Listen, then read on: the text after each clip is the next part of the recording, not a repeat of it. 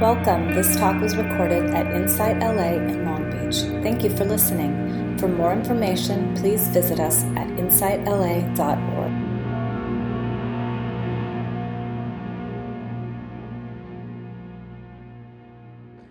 Hello, welcome everybody. Good to see you all. So precious to be together. All right, so today, um, today I'm going to cover um, the eight verses of mind transformation. Um, this is a really precious text. Um, Don just wrote. Um, yeah, we're going to actually uh, give you the the written form of the, the eight verses themselves here in a little bit as we go along. This is um, in, in the style of a Lojong text. Um, Lojong um, means mind training. Usually, uh, people are familiar with Lojong. Um, it's 59 uh, slogans that we can kind of look at um, as a way to kind of um, look at the essence of the entire path. And they're usually attributed to Atisha, which I'm going to talk about uh, in a little bit. And uh, yeah, so Lojong mind training means mind training.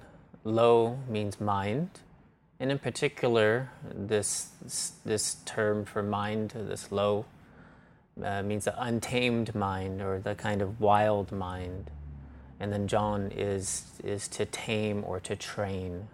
So this is how we get the mind training in Lojong.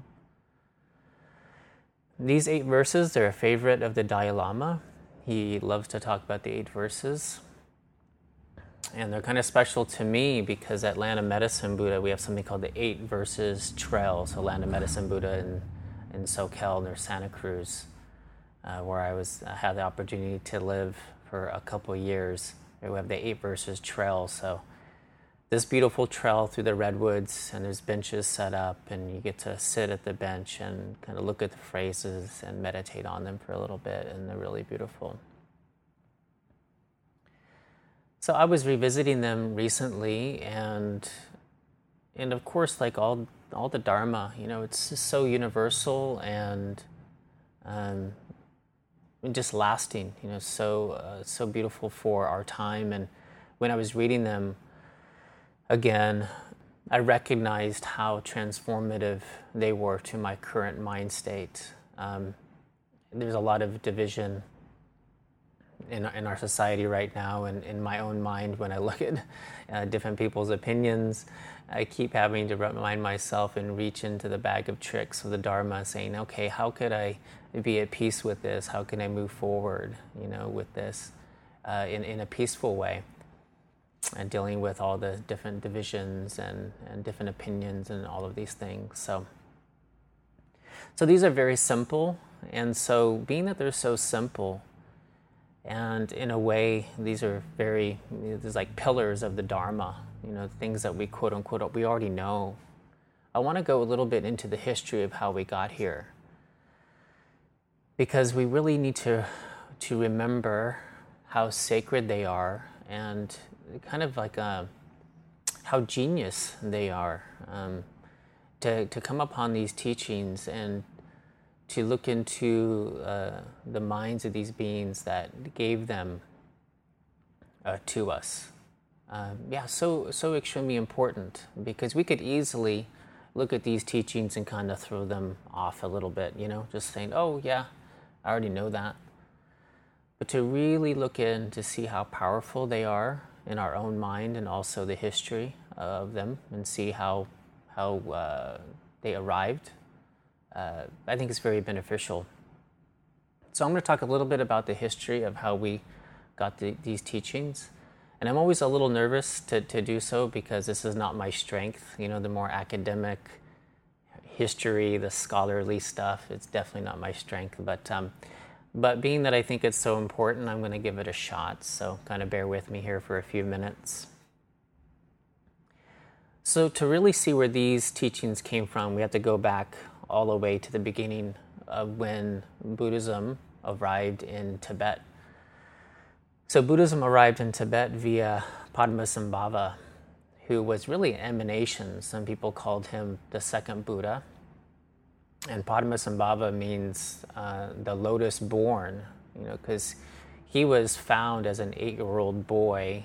He's kind of like appeared um, in a lotus flower, supposedly, and a large one, I guess. Um, so he's really this divine emanation, and he brought Buddhism to, to Tibet in the seventh century. And he brought all of Buddhism. So he brought the Hinayana path, the Mahayana, the Vajrayana path. So he brought the totality of, of Buddhism to Tibet. And in the next couple hundred years, there began to be quite a division in Tibet. We had the Hinayana schools, which primarily stuck to the suttas, the, the Eightfold Path, the Four Noble Truths, the Brahmaviharas. and there was a division between the Hinayana schools and the Mahayana, the greater vehicles, and then, of course, the Vajrayana, which gets into the Tantras. So there began to be a big division. And if we look at the more the, the, the Tantra schools, the Tantras are actually attributed to the Mahasiddhas. The Mahasiddhas are these, Mahasiddha means great adept, the great adepts of, of um, medieval India. And these, and these adepts were the classical cave yogis. So they were, they were very determined uh, to reach enlightenment in the quickest way possible. But they were also intrigued with uh, the siddhis or the magical aspects of the path. And many people, many people think that this was out of necessity because in those times it was a fairly dangerous time. And so they were, they were uh, keen on, on uh, magic. So they had a lot of rituals and they used mantras and they were also known to, to eat meat, to drink alcohol.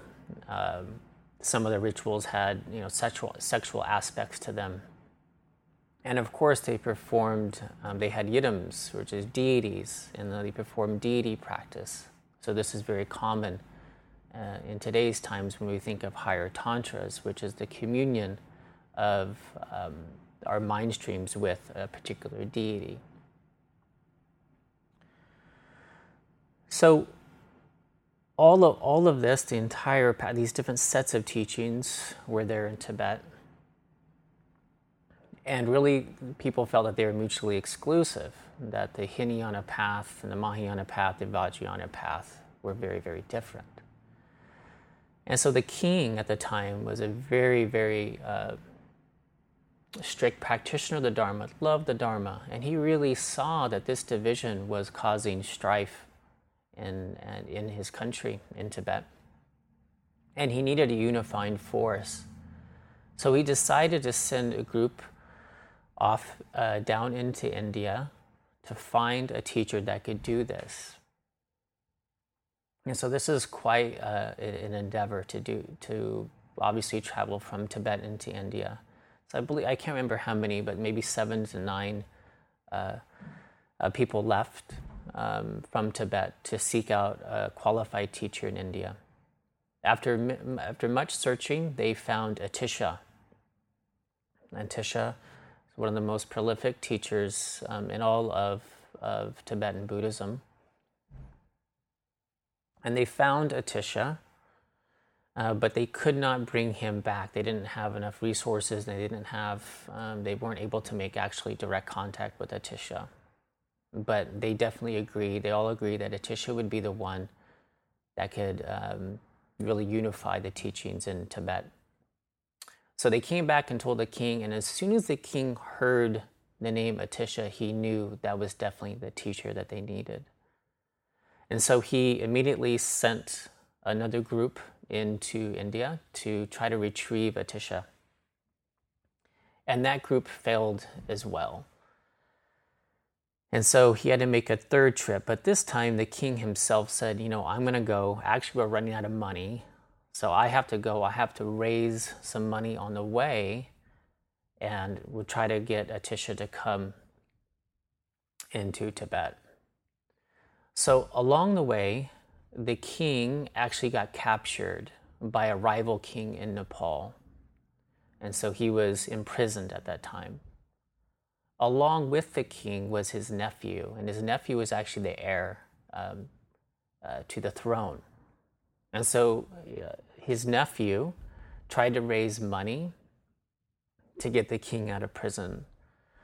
At the time, uh, you had to, you know, to get the king out of prison to raise the money. They went by like limb by limb.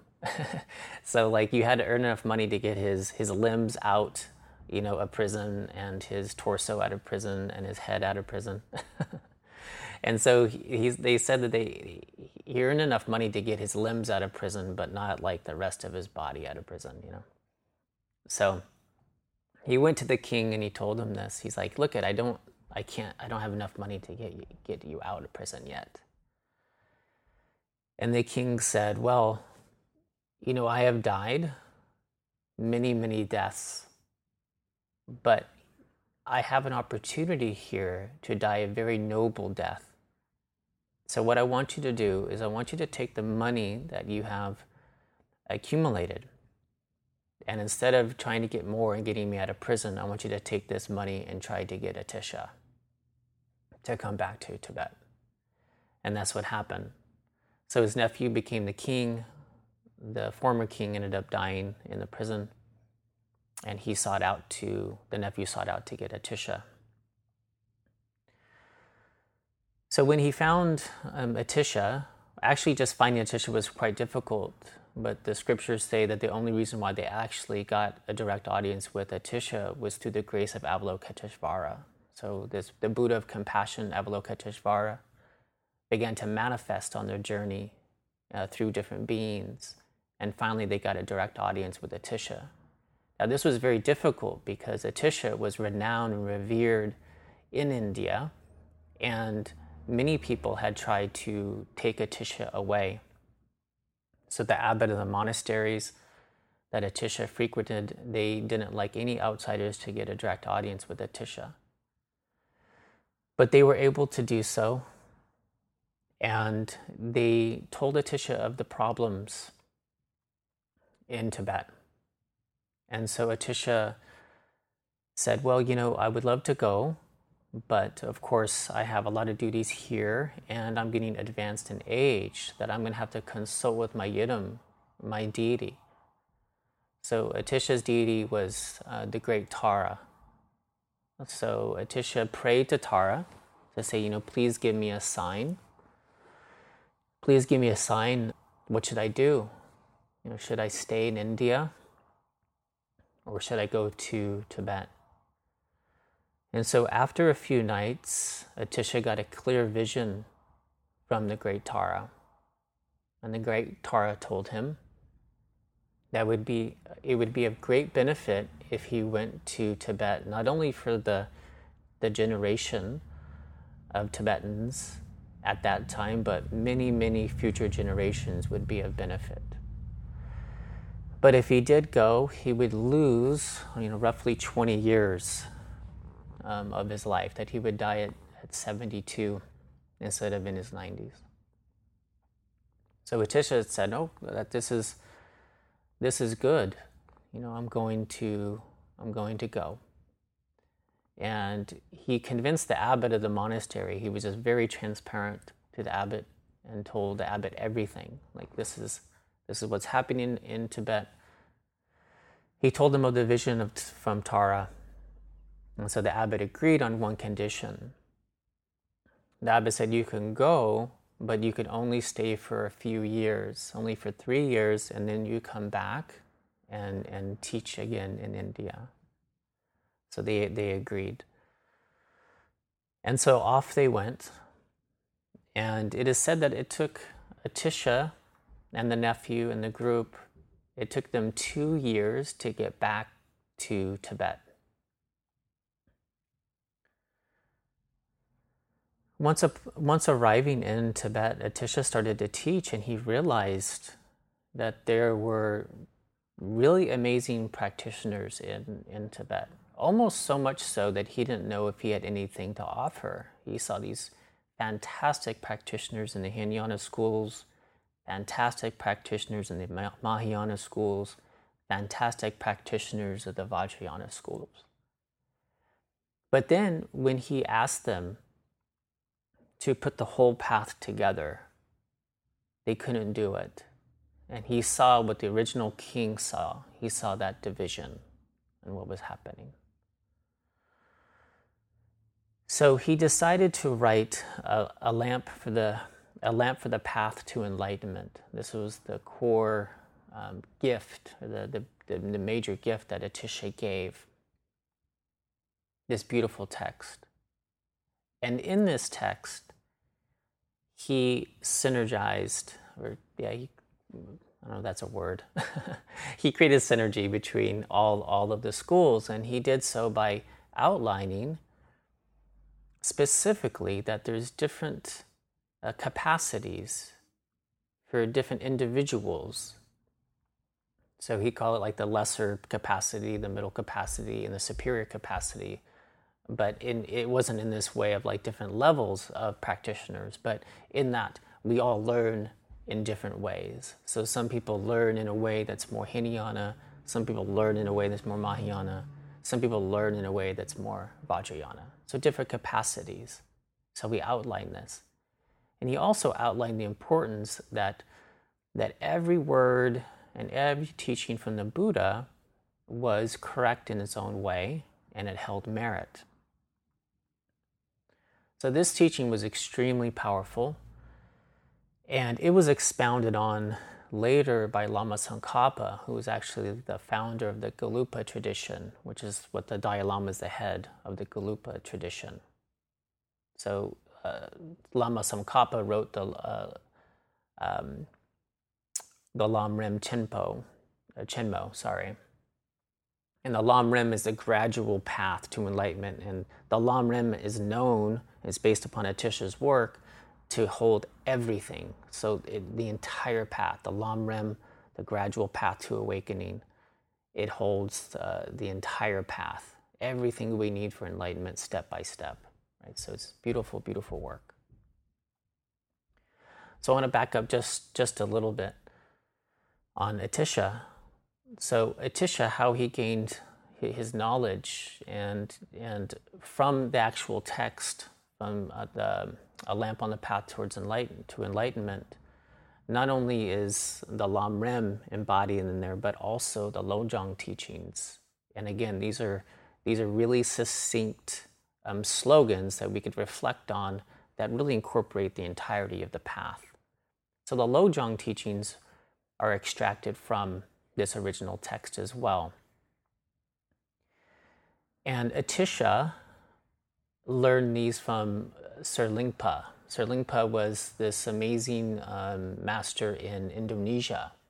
And early in Atisha's life, he took a 13 month journey into Indonesia, mostly by sea, obviously, from India. And he spent 12 years with Serlingpa, learning Lojong teachings and, and other teachings, and finally bringing them back to, to India and teaching them there, and then finally going back and teaching them in Tibet.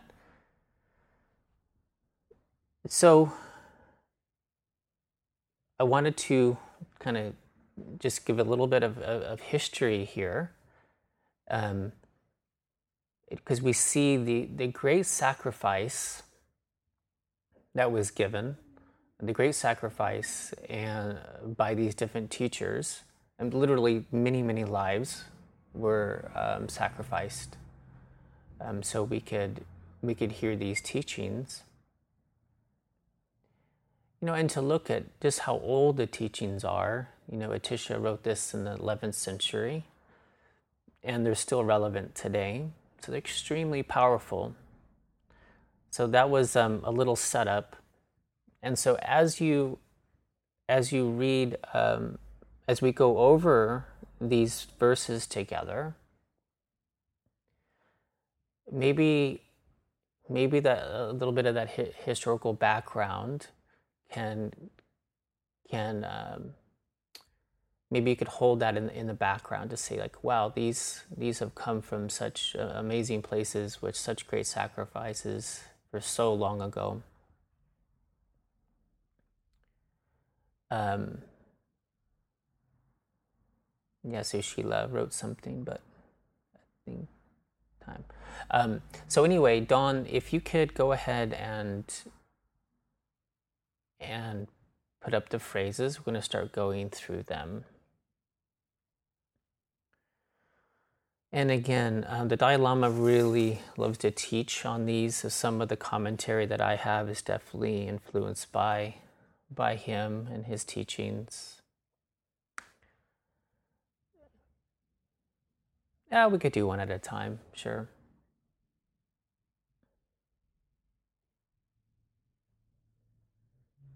All right. So actually, uh, the this text is written by uh, Thangpa Rinpoche. This actual Lojong text in the 11th century. So, with a determination to achieve the highest aim for the benefit of all sentient beings, which surpass even a wish fulfilling gem, may I hold them dear at all times. So this this beginning phrase, this beginning uh, verse, I should say, uh, really opens up the heart. And you know what the Dalai Lama likes to talk about when he when he emphasizes this phrase is a couple things. For one, is that um, we're dependent upon other beings. You know, our our enlightenment is dependent upon other beings. The cooperation of other beings. Our environment is dependent upon other beings. The food we eat is dependent upon other beings. So much of our happiness and fulfillment is dependent upon other beings.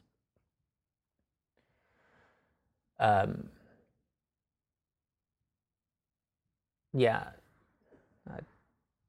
I, can't see what Julia posted either, but um, so this is this is important to note, just to recognize our inter- interdependence.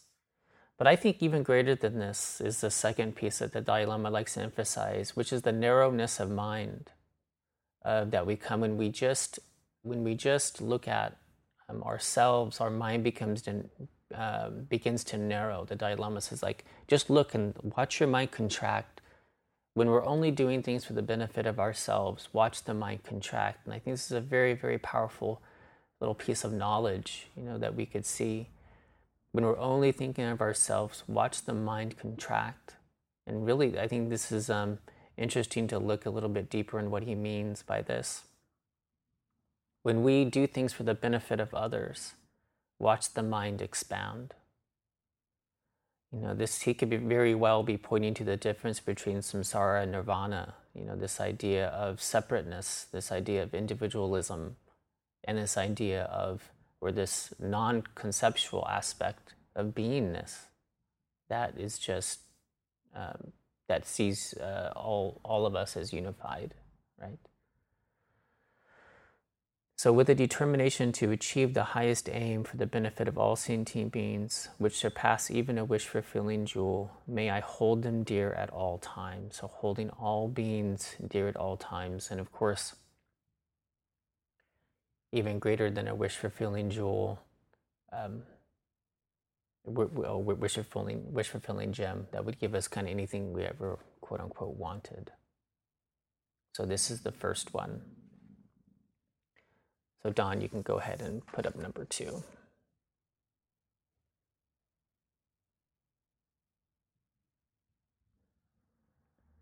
So this one, um, everybody loves this one. Um, It's a joke. Uh, this one sometimes is difficult for people to people to uh, kind of get their head around. But whenever I interact with someone, may I view myself as the lowest amongst all, and from the very depths of my heart, respectfully hold others as superior. um, so let's unpack this a little bit. A couple things here. We're holding people dear not out of pity so this really guards us against this. We're not holding people dear out of pity, like we are above them, right? And we are like supreme uh, Buddhas, and you know we're holding people dear because we're taking care of them, and they need help and all of this stuff. So this really guards us against that attitude of, of pity. But more than anything, this is actually pointing to equanimity and is pointing to the fact that we're not superior, uh, that we're all equal. And, and again, it's just guarding us against that individualism.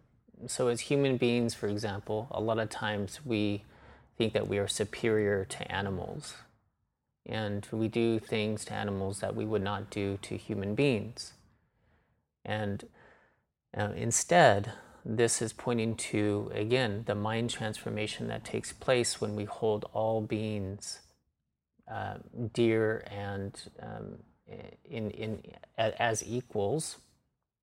And being that we come from this place that we usually hold ourselves superior um, and, and, again, this, is superior in the way of um, the world revolves around us, and we're the most important, you know, uh, person or thing or entity in our in our mind's makeup, right?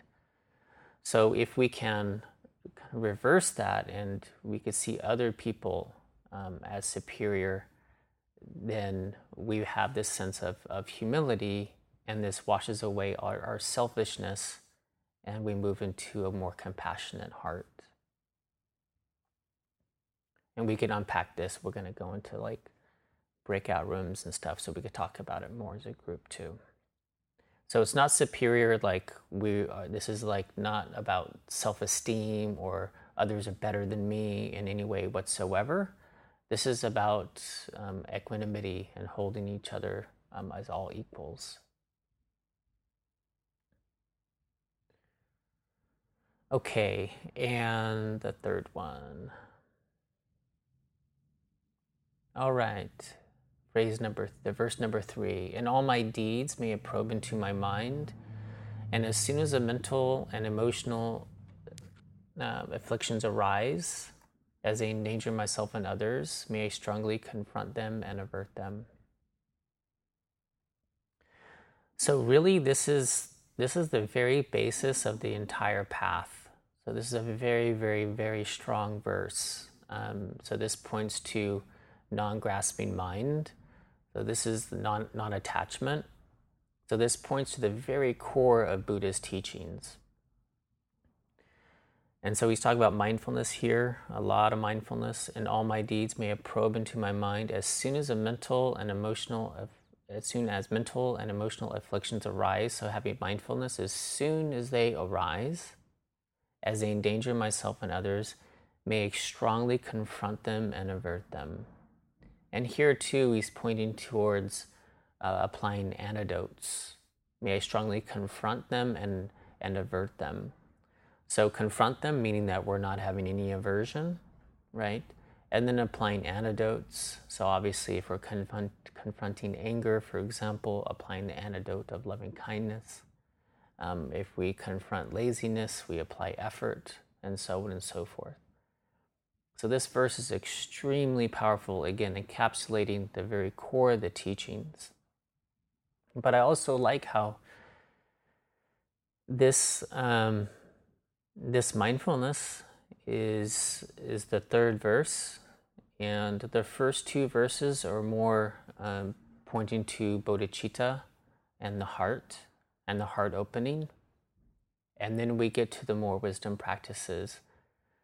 I think it's always beneficial to you know drop these wisdom practices into the pool of loving kindness and compassion that we see with the first two um, the first two verses.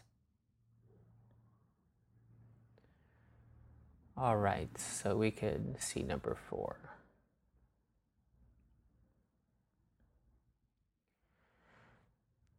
When I see beings of unpleasant character oppressed by strong negativity and suffering, may I hold them dear, for they are rare to find, as if I've discovered a jewel treasure.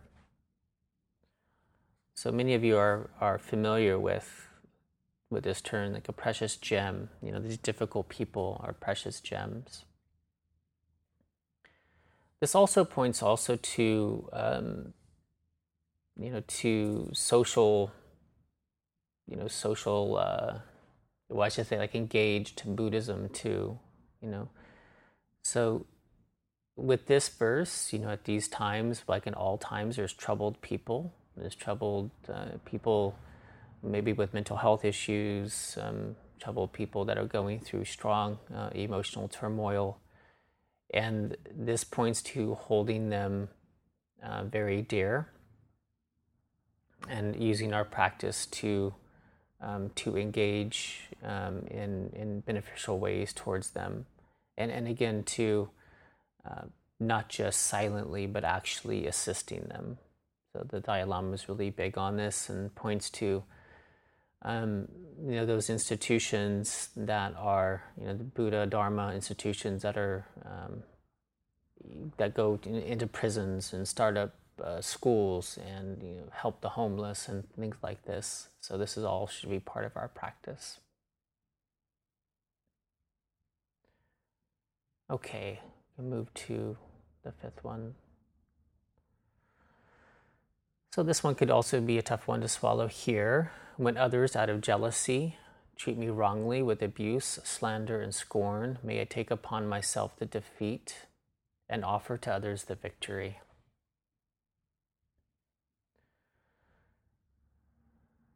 So, you know, the commentary for this verse is is that we're Buddhas. You know, we're Dharma practitioners. We're not of ordinary mind. We're not looking through the lens of samsara. We're looking through the lens of Buddhahood. We're looking through the lens of of the pure intention of saving all beings from uh, from suffering. So when we see this, we see samsara in these beings. We see attachment. We see ignorance. Uh, we, we see attachment, aversion, ignorance, the, the defilements. And so we need to actually point the way in, and stay steadfast in our own Buddha nature, in our own essence, in love and compassion. And we cannot fall into these lower realms, so to speak, just because people are acting out in this way. So we're really we're being an example um, in this situation. So they may be treating us wrongly with abuse and slander, but I take upon myself the defeat and offer to others the victory. This example of, of our true essence. And it holds our mind pure.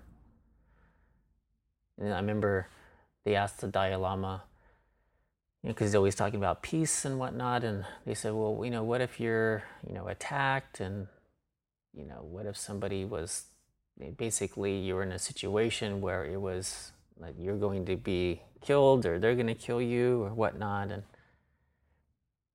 he just simply said, yeah, you know, I'd rather die.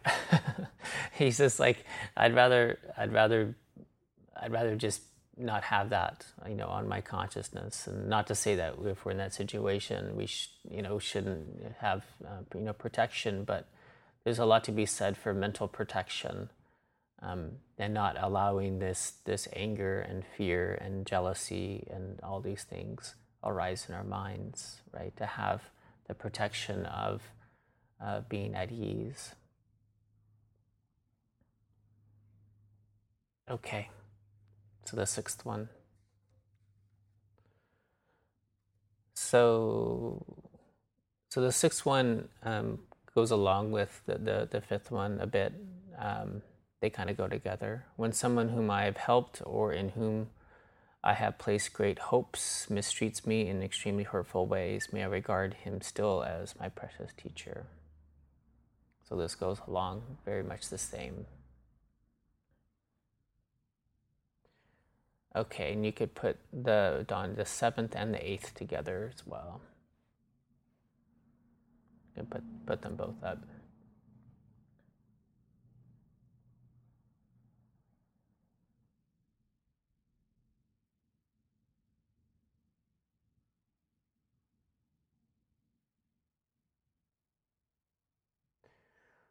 So the seventh one is actually talking a bit about um, Tonglen, the practice of giving um, and receiving. In brief, may I offer benefit and joy to all my teachers, both directly and indirectly. May I quietly take upon myself all hurts and pains of my mother's. Of course, this is pointing to um, seven point cause and effect method. Um, this is this is actually pointing to two methods of bodhicitta practice in the Tibetan tradition. One, visualizing all beings that have been your mother in the past. I know it might sound silly at first, but it's possible. They're just opening up to the possibility of that. Maybe all beings have been kind to me in the past. Maybe they've been infinitely kind. Maybe they have been my mother. They have taken care of me. And so just trying that on for size to see what that does in the mind. And so that you, you will often hear the term mother sentient beings, all, all mother sentient beings, all my mothers, which is all beings. And then I quietly take upon myself all the hurts and pains of my mothers. So this is the Tonglen practice of of just visualizing, you know, taking in all of that suffering, transforming that suffering into uh, brilliance, into light, into positivity, and then offering that back to them, all of the goodness, you know. And, and again, this just washes away the self cherishing aspect of, of our heart minds, right? That are here just to protect ourselves and again, going back to that, what Dalai Lama talked about, which the expansiveness of mind. You know, what's this do to our mind um, as far as its its uh, contraction and, and expansion? All right, and the final one is just um, just uh, encapsulating. May all this remain um, undefiled by the stains of the eight mundane concerns. In may I recognize all things as illusion, devoid of clinging, be released of bondage. You know, so these eight worldly concerns you have, um, between happiness and suffering, fame and ins- insignificance, praise and blame, and gain and loss. So usually we're preoccupied with these. And so this is what he's pointing to here. The un- eight mundane concerns and then, of course, he's moving into really emptiness. May I recognize all things as illusion, devoid of clinging, devoid of attachment, being released from bondage. So we could see that in these short eight verses, we, we uh, speak on bodhicitta practices, mindfulness, awareness, non clinging um, egolessness, uh, emptiness, all in just a few um, a few short uh, verses. So very powerful uh, reminders uh, that we could have. Um, so let's break up a little bit. I feel like I've been talking for 40 minutes, which I have. um, so um, so yeah, let's just break up into in uh, breakout rooms and uh, yeah, Don, can you list the the eight mundane concerns, um, eight worldly concerns?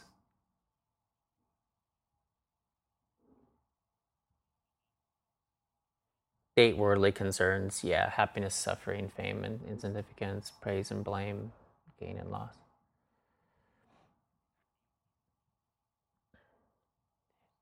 Yeah, sure. Um, no problem. We can get them. So maybe as we go into breakout rooms, um, we you could scroll up, I think, yeah, into the chat and just see which ones resonated with you and in which ways. I know we covered quite a bit of ground there, but um, yeah, so we just go from there. All right and I'll see you soon. So um, we have a couple minutes. It's already eleven twenty-six. So um, yeah, I wanted to give people as much time as possible in the small groups to discuss because a larger group is tough. Uh, but um, but yeah, if anyone has any insights on what came up for them. Hi everyone. Um, hey. Sorry we got cut off my group. It you know felt really sorry about that. I feel like we got we weren't able to wrap it up but I oh, guess that happens. My bad. oh, not your bad. I mean, it's just sometimes it, it is. Sometimes it feels long, sometimes it feels short. Um, so I was thinking about, let me look at that chat.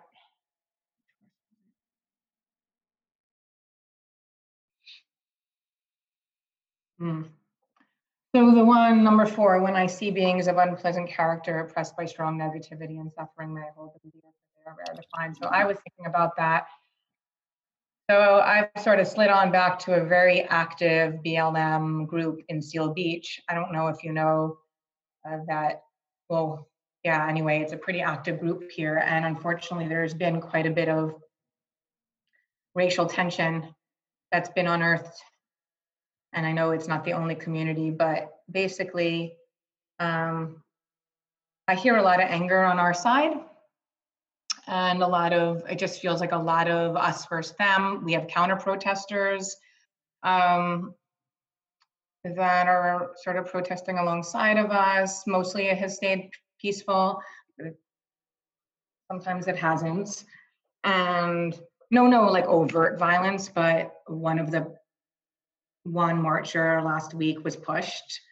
Um, anyway, so I guess I was looking at this one about how to navigate those, how to increase dialogue, how to transform our anger into compassionate action, because I do believe anger is a tool, but I don't think we're going to make the kind of changes that we need to make with anger on both sides.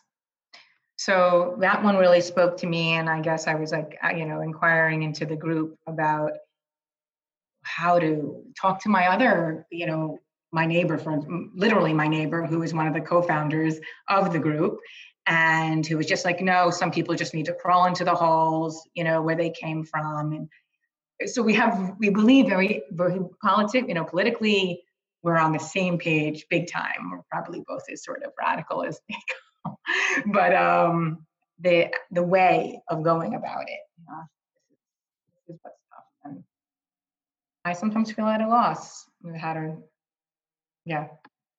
Yeah, you know, I, just just because we have um, just a minute left or so, and I want to respect everyone's time. You know, that's a wonderful, wonderful um, situ um, um, example of when we could use these teachings. Those, thank you so much for sharing, and and um, you know, these teachings are called the eight verses of mind transformation. And, and really, this is about transforming our own minds. And our actions can be our actions, you know, our actions can be wherever they are. And this is about can we transform the mind um, into a state of compassion and wisdom? And can we act from that place? and how does it feel when we act to that place i mean if you could take the same action out of anger you could take the same action out of compassion um, and this is and this is where like you know the, one of the other verses of like when i see that afflictive emotion arising let's say anger i'm going to cut it off you know because that's contracting mind that's false mind that's not buddha mind right this is not universal mind right this is um, just uh, ignorance of separateness you know that not recognizing the universal Buddha nature within all beings. Like those are Buddhas on either side. You know? And that out of compassion, we could say, hey, brothers and sisters, like we have to recognize this universal aspects of our beingness. Um, and and so we could say that, you know, out of that compassionate mind that sees that, it's not conceptual, right? Um, and so this is like the, this is the offering, this is the invitation and again, going back to that that original thing the Dalai Lama said about that expansive mind. You know, when we look at us versus them, the mind contracts. When we look at each other as as in, being similar and having equanimity, um, then watch the mind expand.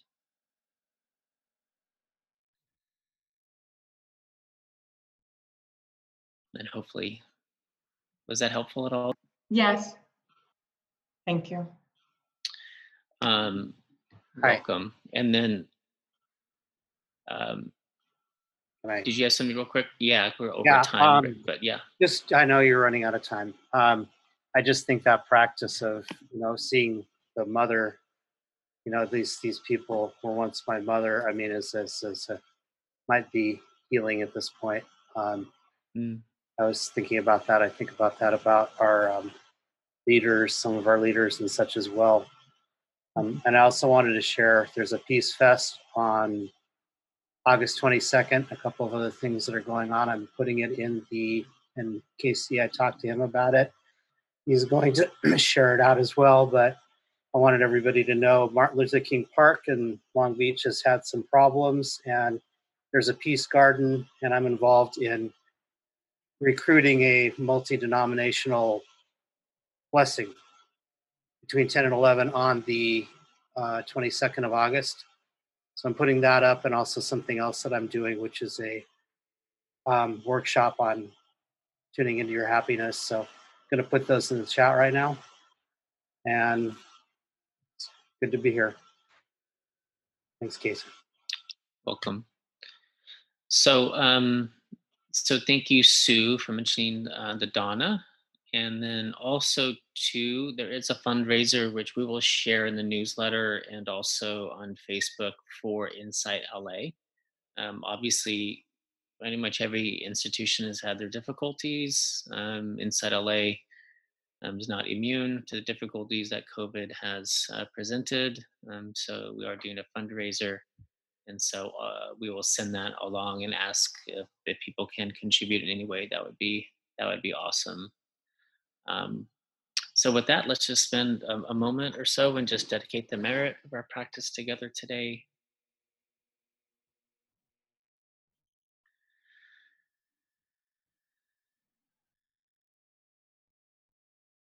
so recognizing this universal mind that we all share, this universal heart.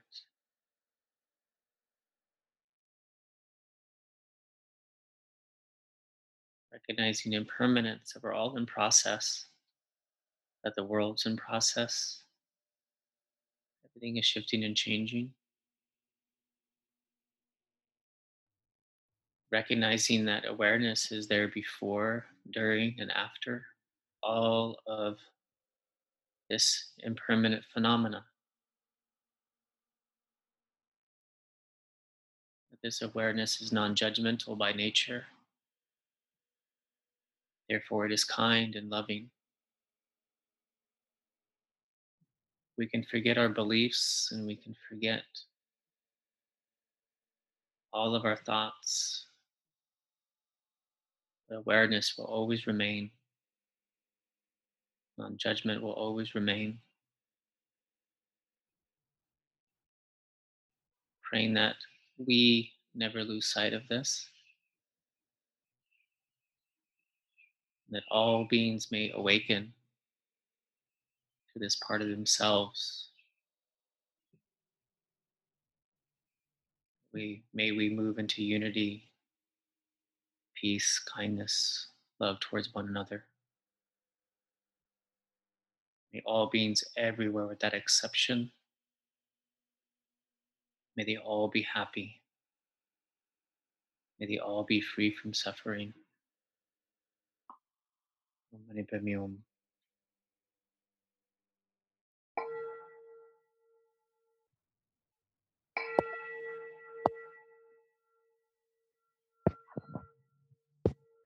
Thank you all. Thank you. Thank you.